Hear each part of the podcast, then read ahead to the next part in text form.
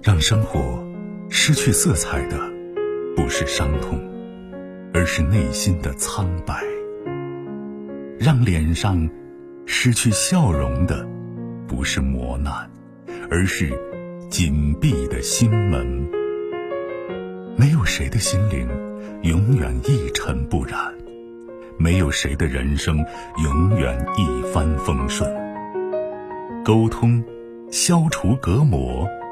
交流，敞开心扉；真诚，融化壁垒。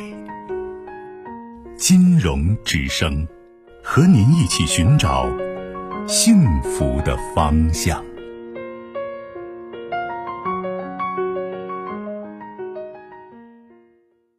喂，你好，久等。喂，你好。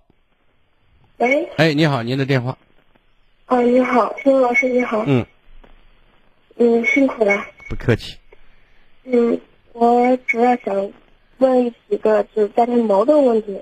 嗯。嗯，就是我跟我婆婆不和，就是性格上啊、生活都不和，然后导致现在我我公公现在上班上了，然后现在我公公就是嗯辞职了，嗯辞职。谁上班是辞职呢？我没听明白。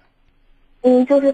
因为我我这家庭是这样的，就是我公公上班，然后我老公嗯开个理发店儿，然后我在里面帮他帮帮忙洗洗头啊，或者是打个下手呗啊。嗯，对。然后我婆婆顺便在这理发店里帮我带两个孩子，我也搭把手，就这么就是这样情况。然后现在，嗯。你现在怎么了？你说。嗯，现在因为我跟我婆婆就是性格不合，然后我公公想辞职。然后帮我带两个孩子回回老家，就这样。就是你公公本来上班，你公公现在不上班了，我专门回去给你带孩子，是吗？嗯，对对对，因为那你公公要给你带孩子，你婆婆是不是跟着一起就走了？嗯，对对对。哦，就是你公公婆婆说腾出手来专门给你带俩孩子。嗯，对对对。那你现在的想法呢？我现在想法就是，我肯定不愿意跟孩子分开嘛，因为老大才三岁多，嗯，老二才一岁多点儿。哦。那你要你在有求于人，那你告诉我，你跟你婆婆说了性格不合，你能告诉我你们怎么个性格不合呀？嗯，他就是很看不惯我那种。他看不惯你什么呀？嗯，哎，总是家里总是为了鸡皮蒜毛的事儿，都不算事的事儿。你看，不算事的事，为什么你婆婆就算是上线上纲，你为什么要上头呢？如果鸡毛蒜皮的事情的话，你为什么要争呢？也不是争嘛，嗯。那如果你不争的话，你你说妈，你说啥就是啥，你是领导，我听你的，你告诉我这怎么能闹矛盾呢？嗯，是那我跟你说这个事儿，打个比方啊，嗯嗯，比如说呃，孩子昨天拉肚子了，我今天想给他呃煮点小米粥，里面放个苹果，知道吧？嗯，这样不就是苹果有止泻的功效嘛？嗯，然后呢，他就很不理解，他就说嘛。他就认为那个就没有用，知道吧？他就认为那个没有用，就不如吃那个白米粥。他就这样啊，然后就说我是胡整，是认为你是胡整的是吧？啊，对对。那你告诉我，你这个想法或者是你这个法子是从哪儿来的？嗯，这个我也从网上看的呀。是啊，那你告诉你说妈，我是从这儿看的，要不先试试啊，对不对？因为你婆婆一定不会怀疑你。你你是让孩子继续拉的嘛，对不对？你是希望孩子好，难道他希望孩子不好吗？他也希望孩子好，对不对？对，他就认为。那么在这个过程当中，你看，就这个事情，他认为你这样，跟你平常对他的态度和关心，以及他带孩子过程当中，你对他的这种感激，有没有关联？我想问你。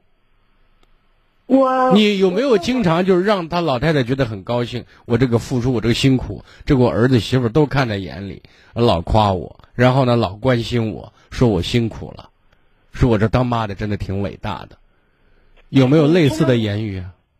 言语没有，但是我有行动。哎，你看，行动你忙着给你老公在那打下手干活呢，你有多再还有俩孩子呢，就这两件事情，把你的行动在某种意义上就可以忽略不计了，知道吗？嗯，我觉得没有，不是说，嗯，他过生日啦，我就给他发个红包啊，然后你给你婆婆发红红包，你婆婆说你胡整的，有没有说？嗯，没有。对呀，这反过来说明什么？就这个量还是少，知道吗？你看现在你告诉我，你把它提高了一个高度，你说你跟你婆婆性格不合，其实说到底是某些观念不合。那么遇到观念不合的时候，那妈你说吃白粥就吃白粥了嘛，对吧？回头吃白粥吃完，你说妈你看是这样的，我看着网上说的，人家这个小孩吃这个确实好，要不咱试试？我不相信，如果你婆婆确实那是糊涂了，那没办法。正常情况下，她怎么可能去反对你，还说你胡整呢？对不对？你想过这个问题吗？为什么我花这么大时间跟你讲这个道理呢？就是因为你希望孩子在你身边，我也认为孩子在你身边对孩子的成长是有利的。但是你现在跟你老公为了生活，又不能全全职投入到带孩子上面，你对你公公婆婆是有求的，知道吗？对。你要有求的时候，就学会忍，学会让，学会让人家开心。这是你要做的，知道吗？你在这方面又又想把个性拿出来。还希望人家给你心甘情愿的带孩子，还像人家什么都看你的脸色，你认为可能吗？啊，没有没有，我从来不是。你现在要认弄清楚，谁现在求谁呢？大家说人不求人一般高是真的，问题是你求人的时候，你就是矮一分，你接受这个吗？你就得让一点，该忍的时候得忍一点，然后还要讨好人家，这就是你要摆正的位置。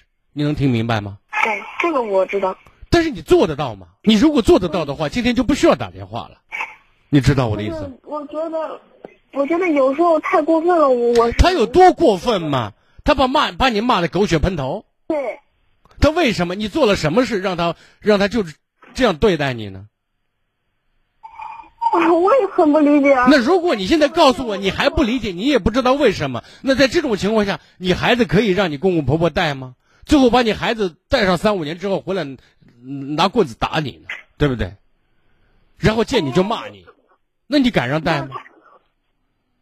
就我婆婆这个，我有时候呃，你看我生老二的时候，在坐月子的时候，因为我我爸好奇碰那个小孩，知道吧？然后我就让他不要碰，然后他就偏要弄，我就把他可能说的厉害了点，他就你看你看你可憎不可憎吧？哎，我我怎么可能？你你说你把他说的厉害了，他把孩子碰一下咋了嘛？你孩子纸糊的。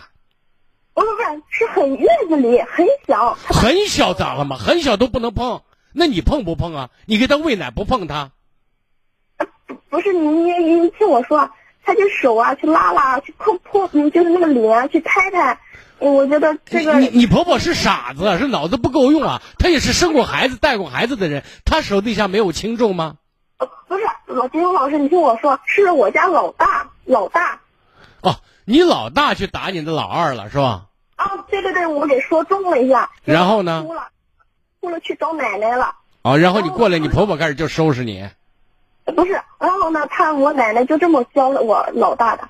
她说：“哦，妈妈不要你了，妈妈要了要弟弟了，不要你了。”你看，我不认为你婆婆这个说法是对的，知道吗？